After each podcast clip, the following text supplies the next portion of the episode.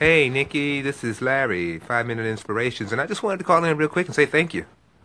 I wanted to thank you for, you know, having it on your heart to put a message of hope out today. Because, I mean, I've been there more times than I'd care to talk about where, you know, it just looks like everything's going downhill. This looks like you're just looking around for something to grab that you can get a little bit of, little bit of hope from that things are going to get better.